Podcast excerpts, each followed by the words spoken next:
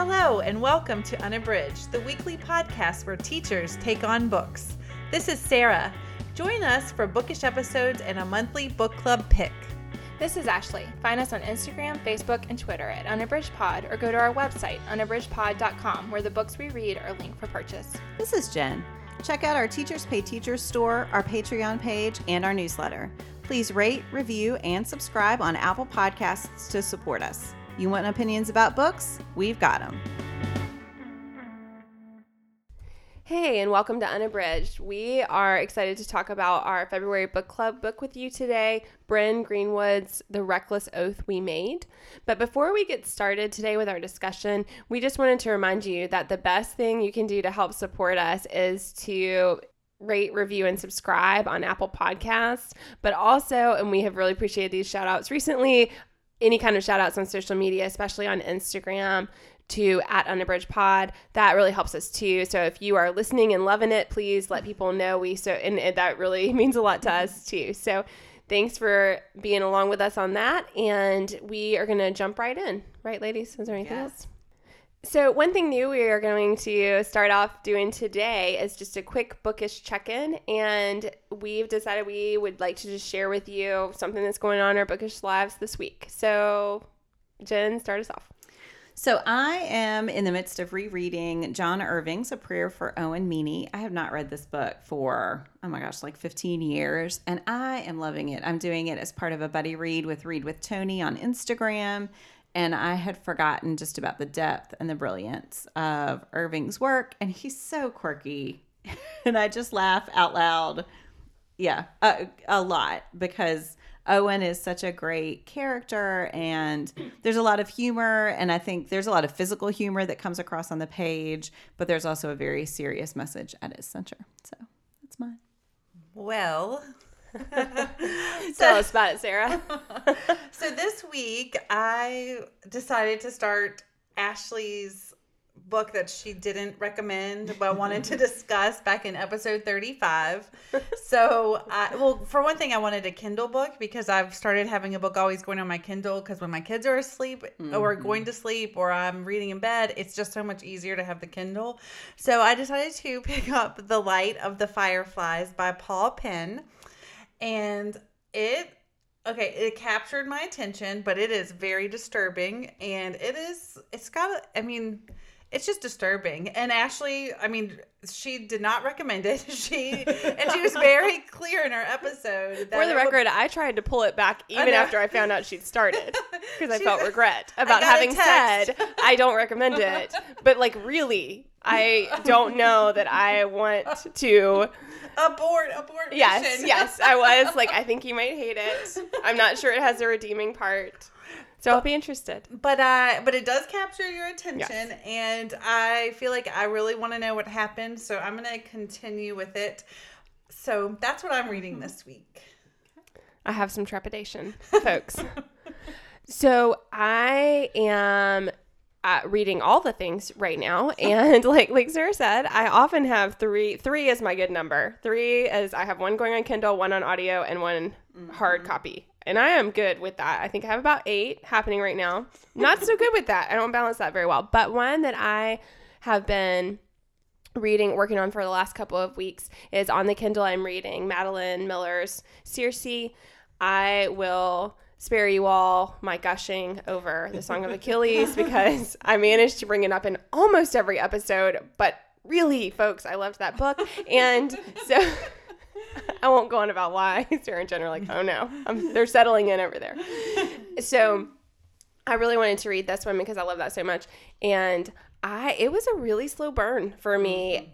And so I it, I mean I didn't hate it, but it was really slow moving and it just took me a while to get into it. And now I am just so glad I stayed in because it is fantastic. So it took a long time for it to amp up for me and then once I got to a certain point in the story, I was just all in and am really enjoying it. So I'm looking forward to wrapping that one up in the next day or two. Okay, so that was our bookish check in, and now we're going to jump into our book club discussion. And we are going to first talk about our overall impressions, and then we're going to talk about what worked for us, what didn't work for us. We're each going to have a quote that we want to discuss. We are going to pair with a book, and then we're going to do a couple of things to wrap up that discussion. And I wanted to quickly start with a summary of the book. In Bryn Greenwood's The Reckless Oath We Made, we encounter Zorja, Z, Trago, in the midst of a drug run. She's traveling with her young nephew, Marcus, when she learns that his mother, her sister, is a hostage in a prison breakout. Then we meet Gentry, a kind man with an unusual personality who dutifully aids Z as she deals with her sister's disappearance. When it becomes apparent that no one is going to find Z's sister, they take it upon themselves to go find her. Recklessness, drama, and chaos ensues. Okay, so that is my quick synopsis there. And without giving spoilers, which we will get into a little bit, I'm sure, as we discuss. But I wanted to get you all to share your overall impressions first. I think we have some different opinions on this book. So this is Jen. I loved it. I really, really loved it. So I I think anytime you've read a book by an author that you absolutely love, the next book uh, suffers from immediate comparison hmm. because you want to be just as emotionally challenged or yeah, everything right away. And of course that doesn't happen. And I had loved Bryn Greenwood's All the Ugly and Wonderful Things, which I think we all read and loved. And I wanted that right away. And of course, that didn't happen, but oh my gosh, I loved it. So I just thought what I liked about All the Ugly and Wonderful Things was the fact that it challenged every assumption that I had. It made me ask questions that it did not give easy answers to. And it made me think think ideas, think about things that weren't resolved by the end. Like I was still pondering some of my conclusions through the book even after I finished it. And so I really felt like the Reckless Oath we made did that again. I thought that Z and Gentry's relationship was so complex and I I really became we'll get into why, but I really became really angry with some characters through the book. And then it just made me question forgiveness and whether I mm-hmm. could forgive those characters and whether the characters in the book should forgive each other. And why do we forgive people and what does it do for us and for them? And how do we learn when someone can't forgive us i mean i just i was all over the place emotionally i was crying and i was happy and i was laughing and i just really think greenwood is brilliant at creating challenging books that are not uh, drudgery to read, I guess, because I do think sometimes books that are challenging, it's like painful every moment. And this one, I just, I really love the reading process, and I found it to be challenging in the best way. What about you, Sarah? Well, first, I wanted to say that for me, like with all the ugly and wonderful things, I found it very compelling and I found it very well written, but I wouldn't say that I loved it. Mm, oh, I'm sorry. No, that's okay. I just because I, the only reason I'm saying that is because that was my book for episode 35 oh, about right, all, right. about a book that and I, I would recommend. That's when I drug you all into reading, where I was yes. like, I do not recommend this book, but, but I really want to talk about it. Yeah. so so and I did. I mean, my book club read it this mm-hmm. year, and ever. I mean, you know, it is a great book that, and it, I felt the same way as you, Jen. I really it really challenged what I was thinking, and I and it definitely made me think about mm-hmm. it long after I closed the book. But I wouldn't say that I loved that book. Mm-hmm. I thought the reckless oath we made was fine. It was fine for me. I didn't find it particularly compelling for all the ugly and wonderful things and i do think that you that the second book that you read of an mm-hmm. author mm-hmm. is always going to you're going to make that direct comparison yeah. mm-hmm. and it just didn't keep me as interested I didn't like the characters as much, and I didn't find the relationships as complex as I was expecting. Mm-hmm. So mm-hmm. I don't know if the expectations I brought to the book made me not like it as much. I also listened to it on audio, so that could have mm. been the same. That could have made had an effect. I liked it. I thought I thought it was fine, but it just I don't have a ton to say about it. Mm-hmm. So I don't know.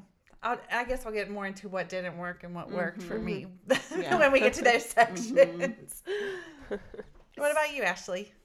So I yeah, there were there was a time, and this is something I think that Greenwood does really well. There was a time in the middle of the book I loved it in the beginning, and I was really swept up. I do wonder about the reading versus listening, Sarah, because mm-hmm. I feel like I was swept up in the reading of it, but I could see that it might not translate to audio. Well, and I think it, I think it is a pretty good time to say that you know one c- character speaks in Old English all the time, That's a good oh, point. and listen Yes. and reading that that really is quite different than and I mean all those sections where they're doing the the role playing and all that stuff that. I think in tra- in in an audio setting, Yeah. It, it got a bit grating at Yeah. times. So I think that that definitely because I love Gentry. I mean, he's a mm-hmm. Yeah. he's a totally redeeming Yeah. and lovely character, but sometimes His it was really hard. painful. Yeah. yeah, I can yeah. see that, I that. can see that Yeah. for sure.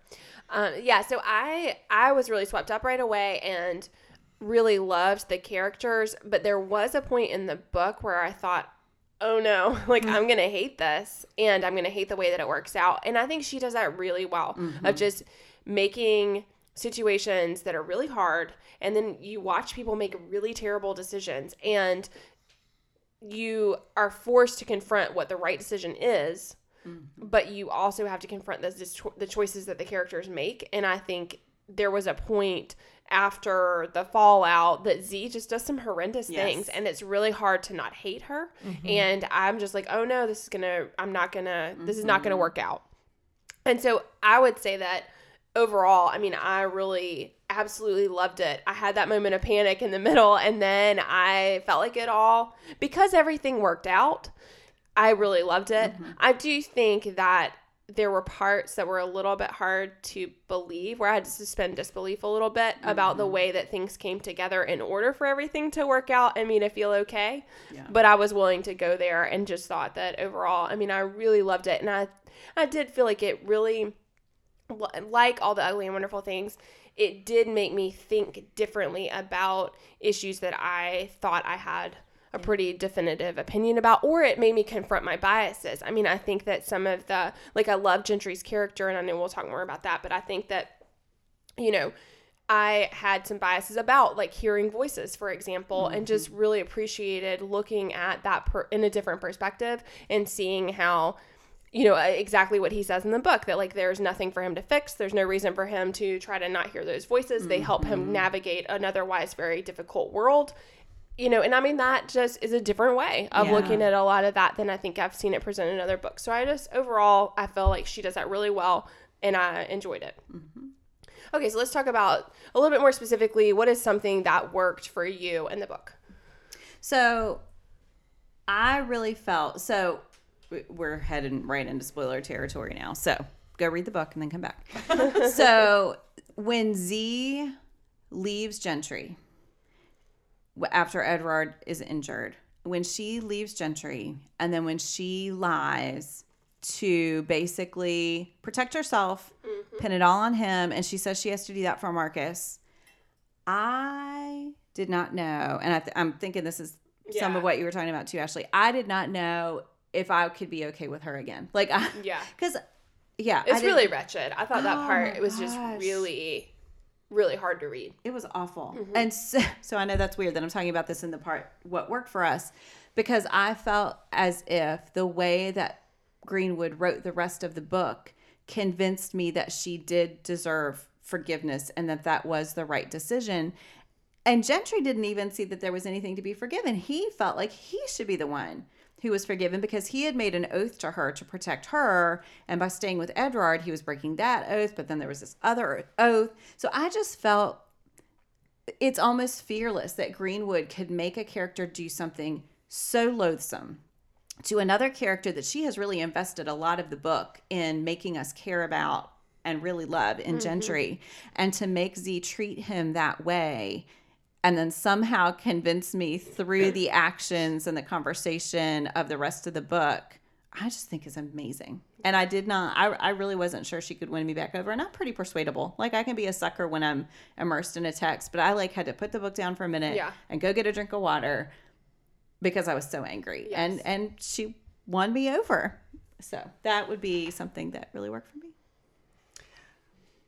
She did not win me over. I mean, I thought that was. I mean, I just felt like I felt like Vizzy was a difficult character for me to like throughout because I felt like she was constantly using Mm. Gentry, Mm-hmm. and I think that she, I think she was self aware enough to know that she was doing the things, like when when she knew that she could make him not come, and Mm-hmm. even though he was an adult and was able to make that choice, I just felt like that whole situation when Edward was there and Reese was was in the hotel mm-hmm. room and all of them were making this decision. Mm-hmm. I just felt like and I mean and Z even admitted later she was like I know if I would have said don't come he would and if Right. I but she's the one that said the thing that made him come.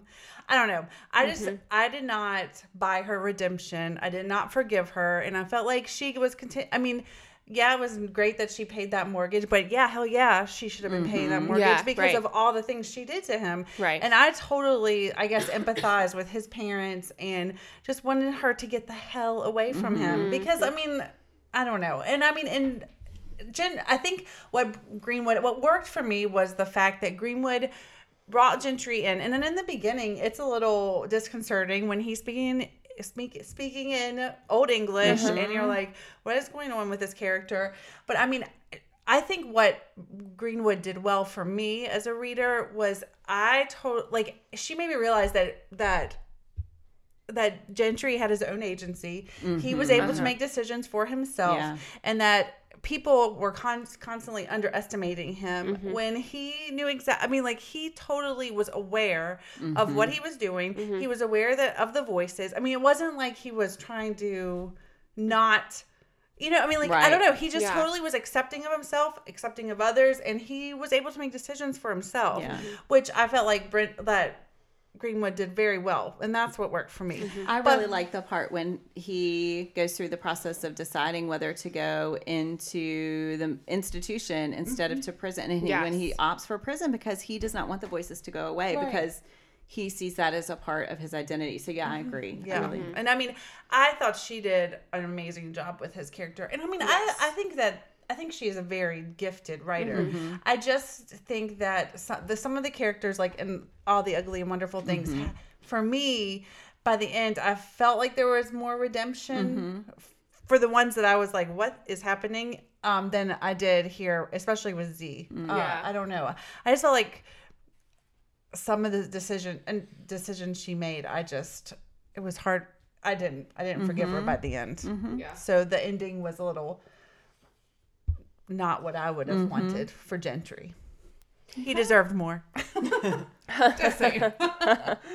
Um, yeah, I mean, I think that overall, if I had to pick one thing that worked for me, it would be Gentry's character. I mean, I think that to be able to show him, like you said, Sarah, uh, as being completely in his own. I mean, he just com- he knows him himself better than anyone else in the book, And he understands the world mm-hmm. and himself and his place in it and what he mm-hmm.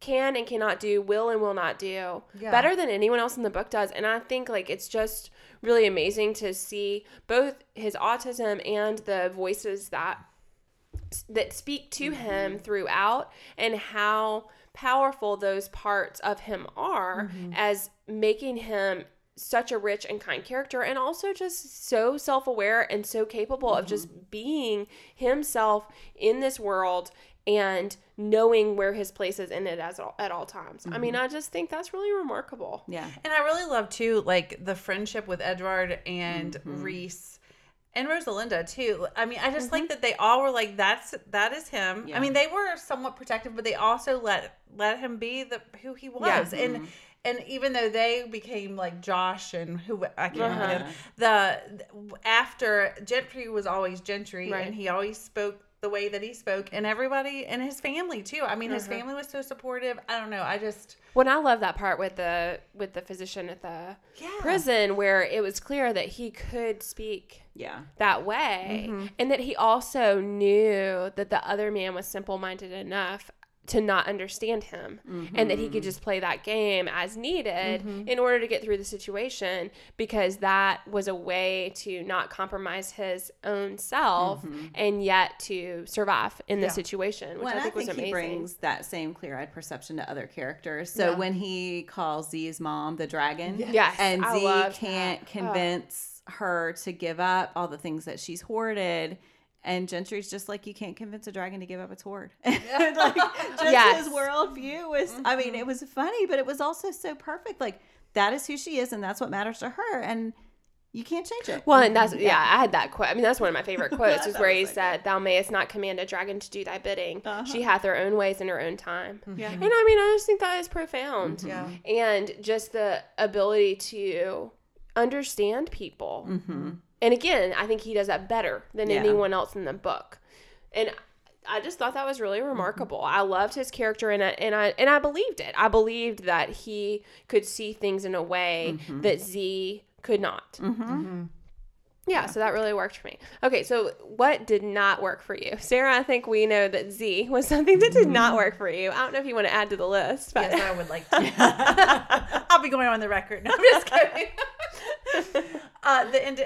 I think that what the biggest thing for me that didn't work was the fact that I felt like it was very unrealistic. Like the end, just the way everything kind of came together. I didn't think that was very realistic. And I also had some a little side eye about the whole like going to the the um white supremacist camp with like armed with medieval weaponry and all that I mean, I guess in theory it could have happened, but that was a lot for them to get together and like mm-hmm. for all those people to people to hold the secret of the fact that Georgia was there. I felt that was very unrealistic. I mean, especially Reese. Like I I just felt like her threats to uh-huh. him would not have been enough for most people to hold that in. And also, I mean, Lorraine was that right? Yeah. Is that she she was already an unreliable character. So I felt like she would do anything to preserve herself. So Yeah. I was I felt I found it totally unbelievable that she wouldn't have said something about the people who had been at the camp. Uh-huh. I just so that for me that when when that all started happening and then she was there with the white supremacist and all that stuff I was kind of like out and I just was like I just need to get through the rest of the book mm-hmm. Yeah. because I I felt like it fell apart for me there. Yeah, I was glad. I felt like it was very believable that Gentry would have forgiven Z. For sure. Yeah, everything like that I think Gentry Yeah. is the strongest point of the book because of the his whole character arc. Mm-hmm. Mm-hmm. And I mm-hmm. did want. And then he didn't even think that there was anything to Right, forgive right, again. Because right. he felt like I made my choice. Right. Right. And my choice was to do whatever you thought we needed to do because my oath is to you. I thought all of that was Yeah. very believable. Yeah. but I thought, like, it made me happy that Charlene and his entire family forgave Z because I like a happy ending. Yeah. I I did think it would have taken more or longer or something else, especially Charlene, because Charlene was the one who was most protective of Gentry, and you know he was fighting against that overprotectiveness through a lot of the book, fairly, I thought, but uh, I that that one pushed my credulity a little bit. But yeah, uh, most uh, very little didn't work because I really liked it. I know that that's true for me too because I, I loved it so much. But I did, I mean, as I said in the beginning, I did feel like I had to suspend my disbelief for some things. And one thing, this is a small plot point, but I got hung up on this. One thing that came up several times was the tampon that was Oh, used yeah. for his wound. yeah, Then there was a woman there. right, So like I was just like Gentry is not the kind of person who had a tampon right. randomly in his truck without a woman attached to that item. Yeah. Well, So right. then I got I mean, I got Lorraine was hung up. there. They arrested Right. Lorraine. Well, but I think, you know, she obviously wasn't helping them in any way. Right. Although maybe in the trial and stuff that wasn't. Yeah. I don't know An how issue. apparent that would have been from the outside. Right. I wonder because uh, we don't know the ins and outs of what Lorraine said and didn't say Right. about things. So yeah, I mean, you, you could go there. But anyway, I did. Yeah. I mean, in general, there were several things about how they managed to get out of that Well, situation and keep that this were hard to. crazy secret. Yeah. Right. I mean, like that. That were hard. That was hard. I It- watch like I said, Broadchurch. I am an expert. and he says, David Tennant says, they will start to come out. And for Mm-hmm. five years, you're telling me that nobody said a word about her being there? Well, and I do think the one thing that was convincing to me was just that everyone knew that these were horrible people. Yeah. Right. And not that. I mean, I think we want to believe that no one deserves to die. Yeah. Right. But I do think that when no one is siding with the people that died and when it's clear Mm-hmm. that they were on the offense, you know But that I makes also- it shaky ground. I thought it was really bizarre too when the U.S. Marshal kind of questioned Z because they clearly hadn't had like a. They, I mean, he asked her some questions Right. which were leading to think that they thought that she might have Mm-hmm. had some involvement in it, and then they just dropped. it. I mean, I don't know, like Yeah. all that stuff. I was like, no, yeah.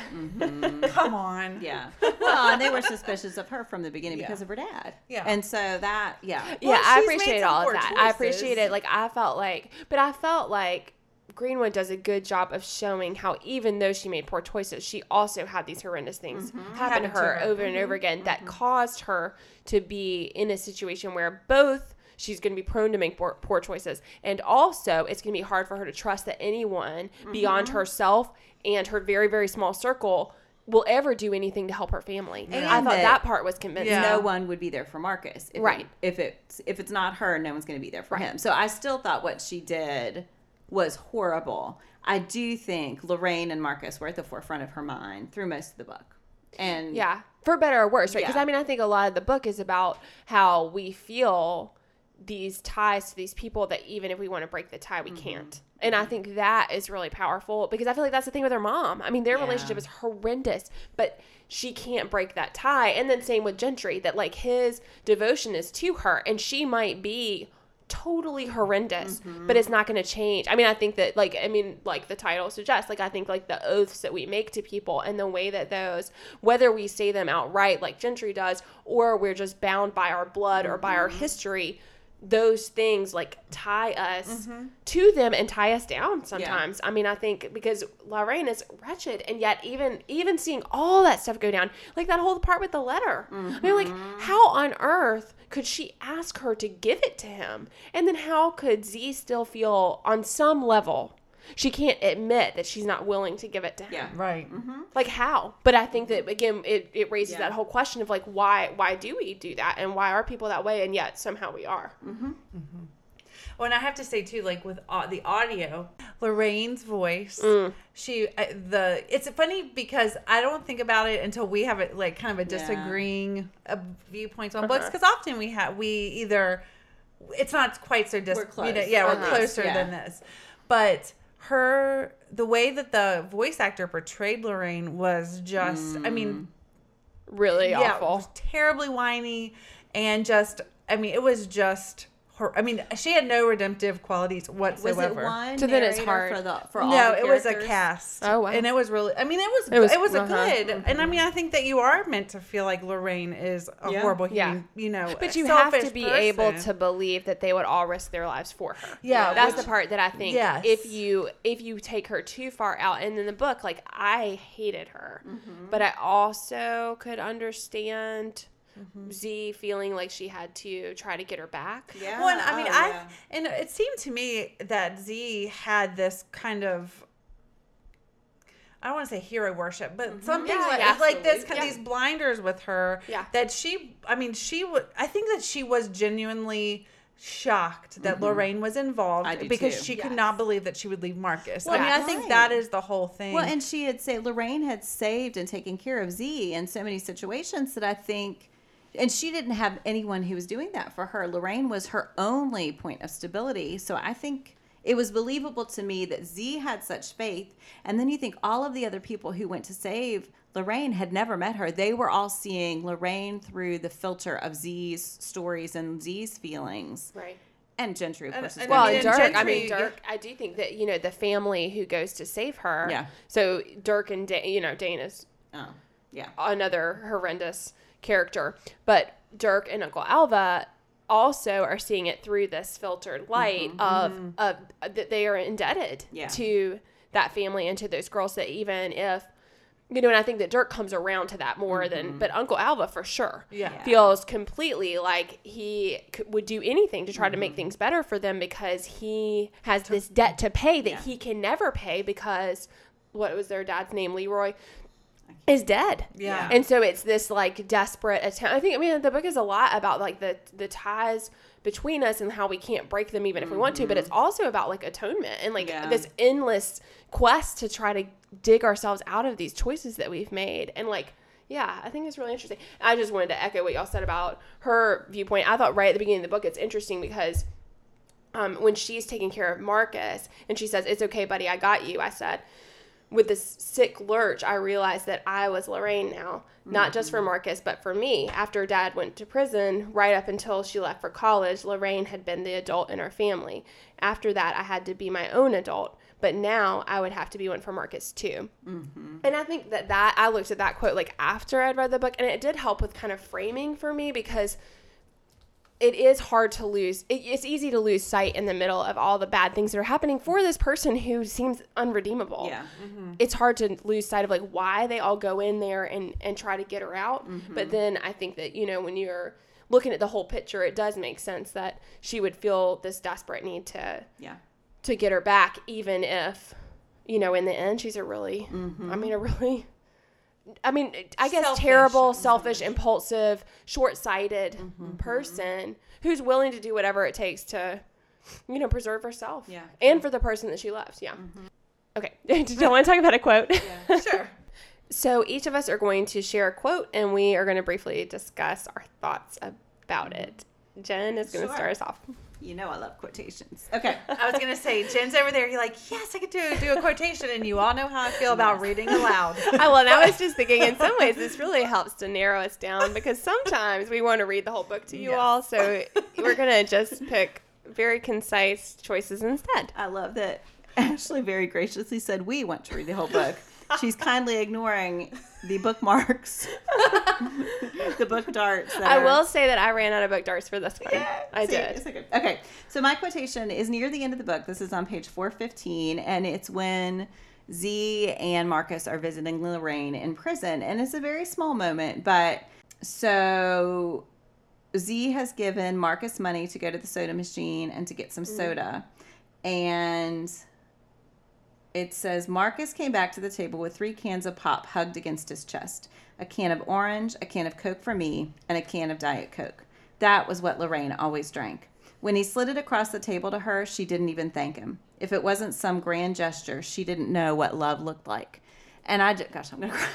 I just thought that is something I really love about this book that the the moments of love and affection and caring that mean the most are not the grand gestures even though there are plenty of grand gestures in the book. They're these little moments where you know someone has paid attention to someone else enough to silently just try to give them what they need. And then it's also about the people who can see that and appreciate it and the people who just callously can't even see that it's happening. Um, so I, I just love that quotation Yes, I loved that whole scene with. I loved all the conflicted feelings that Z had about Marcus with Lorraine Yeah. and the feeling that she wanted to protect him from taking him to the prison, but also the Well, feeling and- that oh she knew how hard it was going to be for gonna say, when him to grow up without a mother. it. So, Oh you know, I think that that really was powerful too. the whole impact of the fact that he was the second generation of their family to grow up with a parent in prison well he has two parents in prison i just thought that whole cyclical thing was was really in the background but it's also permeates the entire novel anyway Yeah. Okay Uh, okay, so Sarah okay. is going to also Yay, share a quote. read aloud. I'm so excited. and it's in Old English. That's even better. True Confessions book. I, I read the summary at least three times, which I'm sure I will edit out. I will edit out to spare you all listening to me false start several times. But yes, reading aloud on, on recording is sometimes challenging. So my quote is from Gentry, and it is when they are getting ready to go to Uncle Alva's to to do the bidding for for finding Lorraine. And this is the quote from Gentry If thou wilt not have me as thy champion, by cause thou hast no faith I can protect thee, I will say no more. If thou wilt not have me at thy side for mine for mine own protection, thou art unjust. I am no child. I am strong enough to carry thee, and I am not afraid. And I just think that is so beautiful, and it totally encapsulates Gentry, Jen's gonna cry again. I was a little teary too. I and it's a very powerful quote. It is. And I think that this is where you see him kind of taking a stand and being like, I have my own agency. Yeah. I am not a child and I can make my own decisions. Mm-hmm. And I think it's really powerful. And I, I mean, you know, and I think that that is probably why Z was finally like, okay, Yeah. we're gonna go because Yeah. she because I mean that that is pretty powerful. So maybe maybe I'll give her a little bit of a leeway there, but only a We're little winning bit. you over. We're winning you over. Well, and I But think with um, Rosalinda, when she talks about Edward, Mm-hmm. that you know that moment in the end where she is kind of like, what he did was really stupid, but it was also really brave. Yeah. And I just think. I, I do think that you come to see that these are honorable men who are trying to Mm-hmm. do the right thing and who are trying to bring about justice in what they see as being a really terrible situation. Right. And I mean, I think you see that as because I mean, Gentry is is sad or upset that he killed someone, but he is not sad that he defended Right. what he felt was the right thing. That's right. Mm-hmm. And so I I mean, I just think that's really powerful and I think Yeah. that there are a lot of quotes from him that are just beautiful. I mean, even when he's speaking about sex and things like that, it's just all so I mean, it's just this whole thing, like that he's thinking with like his whole body and his whole mind almost, rather than like the mere mortals in the story. That's almost how it feels. He he Yeah. feels like a being who has this capability of thinking more than anybody else in the story, and I think that's pretty. I mean, I think those voices represent Yeah. that really in a literal way that in a way some of us try to deny parts of ourselves and he had full access to every side of himself, even the ones that he didn't like. And and knew the different shades of them. Right. Yeah. In a way that I think a lot of us do not. Yeah. And just like who to listen to when Uh-huh. and how how important each of those connections were to him like the whole part where the witch won't speak to him after and i just think in him wanting her back because her presence was such an important part of the balance in his life i mean i just think all of that is really rich Ashley, what's your quote? Okay, so I, uh, I, I had one that I wanted to share, and then something that you all were saying just about the connections between us. Oh, it was what you said, Jen, about the small gestures of love and whether we can value those or not. I think something that Uncle Alva said that really stood with me, and it didn't make me empathize with Lorraine. I don't think that we really can go there so mm-hmm. much in the book, but I do think that we get a sense of what people will do for love Yeah. and that it may not make sense, but that they do it anyway. Mm-hmm. And so it was when he was talking about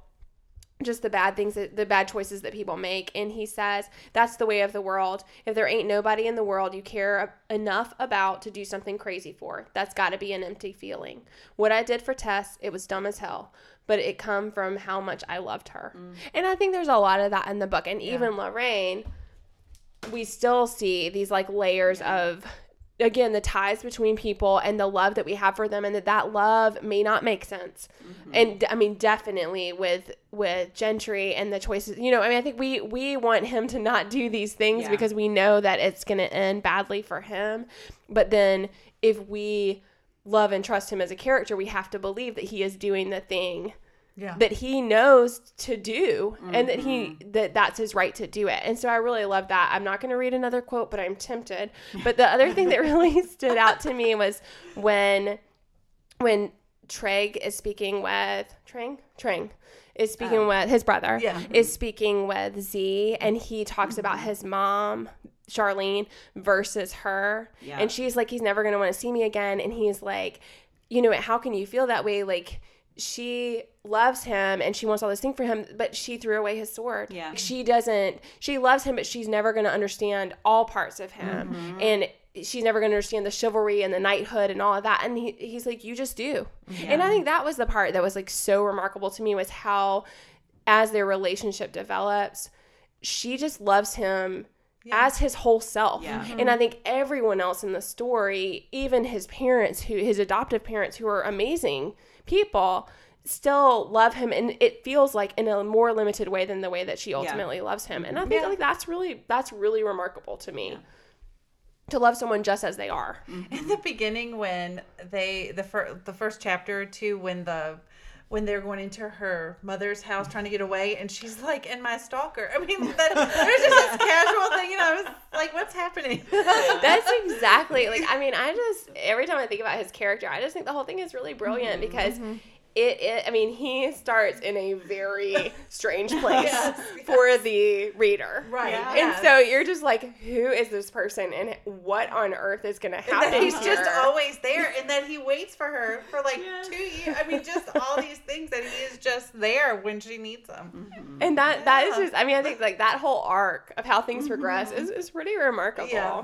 Oh my gosh, when they're stacking hands at the Oh, jail. That's what I so- would read that one if I could read one more. I know, seriously. I will say, like, I, in a way uh, that hasn't stood out to me with a lot of books that I've read recently, I was amazed with a lot of the symbols throughout the book. I mean, I just felt like there was so much symbolism, and I loved, like, I love the stuff about the dragon, I love the stuff about the phoenix, and I loved the tower imagery that came up over Yeah. and over again, and how, like, it may not seem like much, but that's how we build a tower, and that's how we reach our dreams. I mean, I just think, like, man, Yeah. that, that's powerful. Well, and the stories within the story too. The, yes. yeah. um, yes. Egwene story, and then the story about the, and the story about the serpent woman, and Yes. that it was all really. I thought that was all really interesting. I mean, when she is the lady in the lake and Uh-huh. carries the sword out to him. yeah. I was a fan of Arthurian literature. I'm like, yep, checking all my boxes here, people.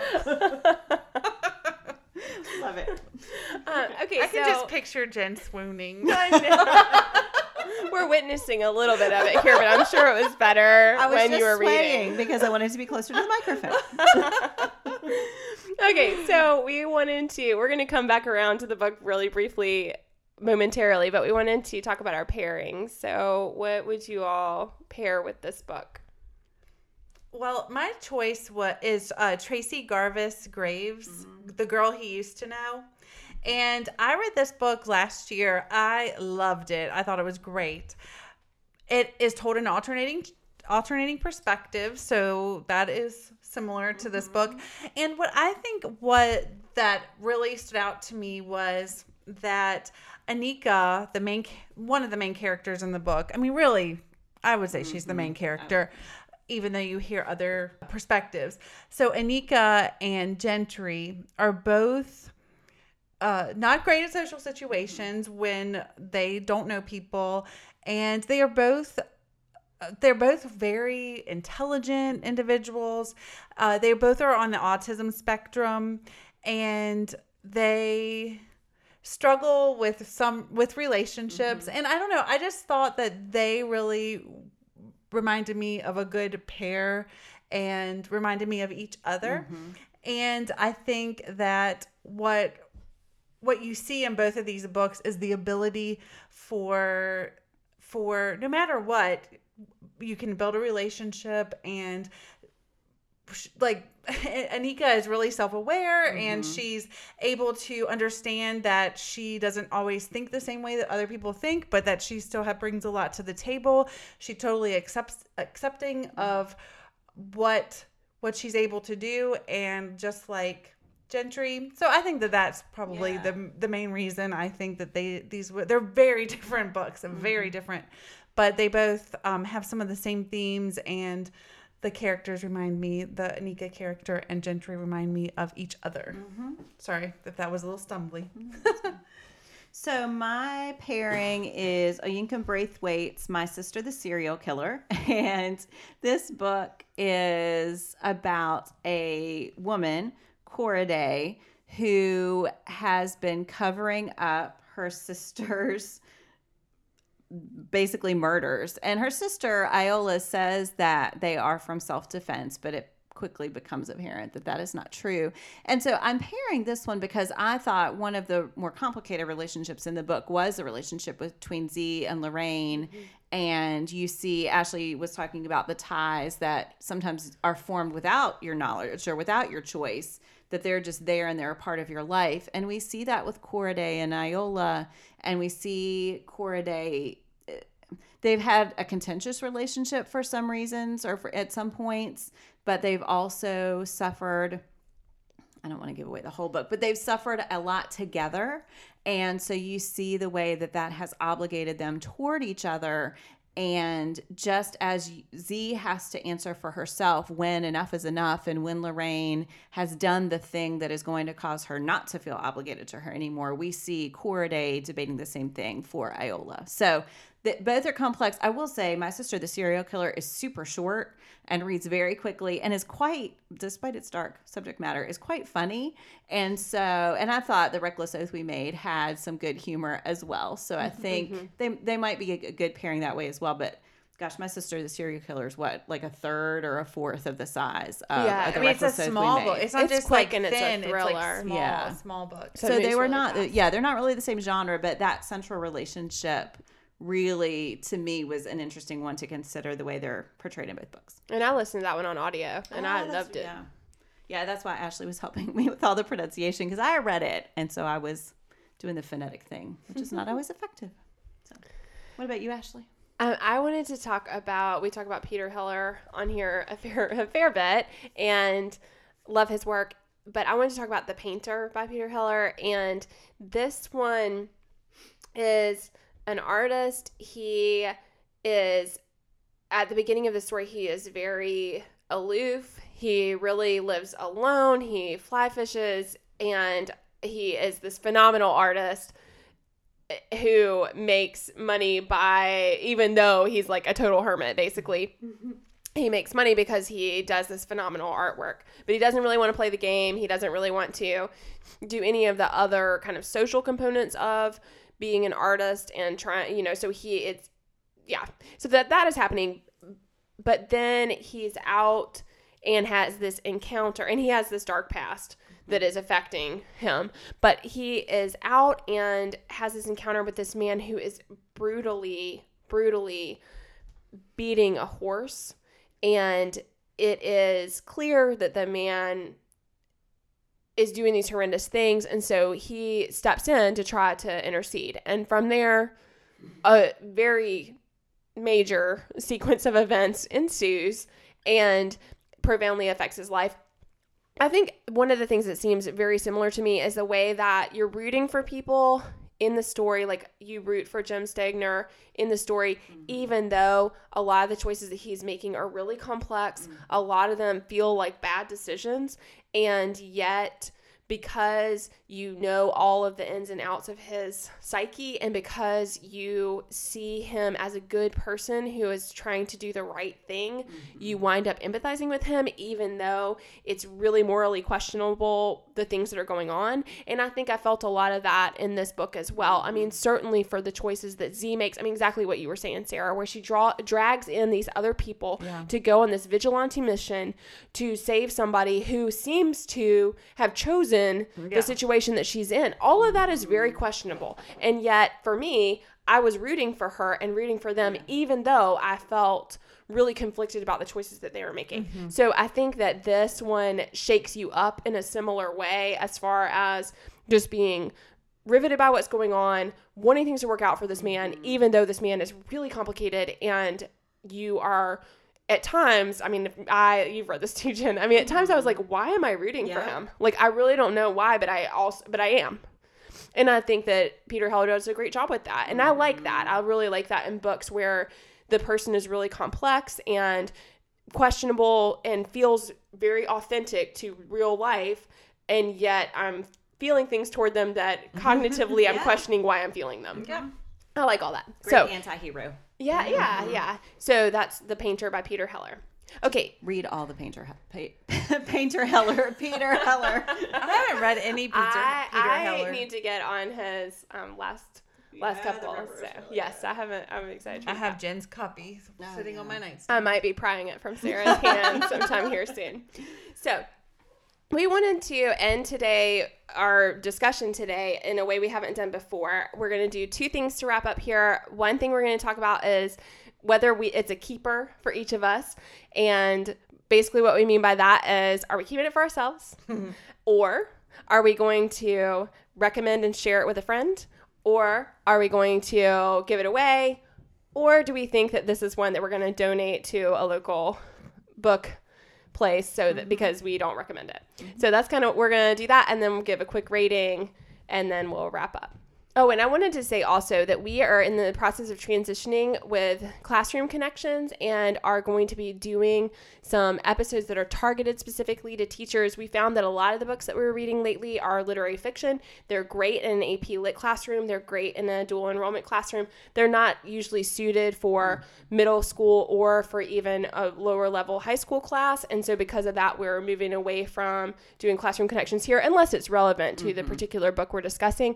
But we will be teachers those of you listening be on the lookout because we will be having some some more targeted episodes that will be helpful for classroom use. So is it a keeper?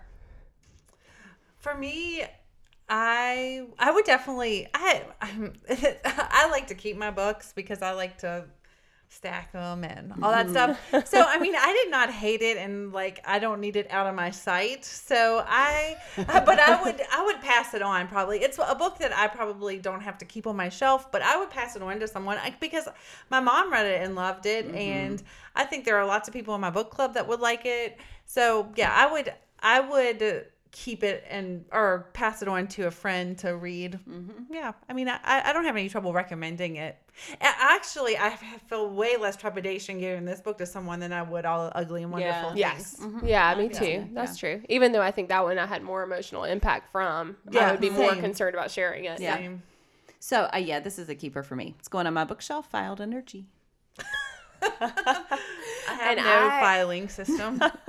i am not much of a keeper but i do believe this one makes the cut for me okay last thing is a personal rating rating how much book love do you give this book I will give it three books. Okay. Book I hearts, I guess. I'm giving it four and a half bookish hearts. And i'm going for the solid five bookish hearts Wow. I know. I feel when we talked about there are some plot holes for me, and it's hard for me to give a solid five to that. But then I think that the emotional impact and the things we talked about for me, I mean, it's still it's definitely going to stay with me, and I think that's part of how I mm-hmm. classify. And I really hope you all will weigh in five. because I am dying to know. I have seen a lot of the bookstagrammers that I respect their mm-hmm. their reviews that, that have given it five stars, like on Goodreads. So I will be interested to see others others ratings. yeah, let us know. Okay, last thing for today to wrap up is our give me one topic, which I hope that the ladies knew what our topic was mm-hmm. here. It is a brand, restaurant item, or other miscellaneous thing to which you are loyal. So I I would never have said this before I became a teacher, but I like all the Apple products and I want all the Apple things. I want the iPhone and the AirPods and the MacBook. So yeah, I love Apple and I am definitely a loyalist at this point. So I am really, I really like fitness and reading about fitness and food and things like that, uh, like clean eating and all of that. So there is a person that I follow named Emily Schromm that is that she does all these workout uh, programs and she just gives a lot out for a lot of information and stuff about your body and gut health that is free and i have bought a ton of stuff from her from her website um, she has great swag and i am very loyal to her because i think that she really cares about bringing good information and accessible information to people Cool. I was coughing. Excuse me. Uh, I am gonna go with a beer that I am really loyal to. So I really love Wild Wolf, which is a brewery here in Virginia. They have a beer called Blonde Honey, and I love it. And I used to have a much wider array of beer that I was fine with, but these days I just want a blonde honey. I like that is what I like, and it has this um, really unusual, somewhat Betty Boop like dame, Buxom. It's like uh, a buxom, a buxom. buxom babe on the side, and I'm down for all of that. I, I used to be kind of embarrassed by it. I embrace the whole thing now, so I think that's the sign of being a loyalist, Jen. that that you have just embraced all the parts Yep. of the thing. So. Yep, there you have it. Thank you all so much for joining us today. We hope you enjoyed our discussion of Bryn Greenwood's The Reckless Oath that we made. And we Both of them are like, you just botched that title, Ashley. so, one more time, thanks for joining us. It's Bryn Greenwood's The Reckless Oath We Made. And we can't wait to hear, hear what you think about it on social media. Let us know.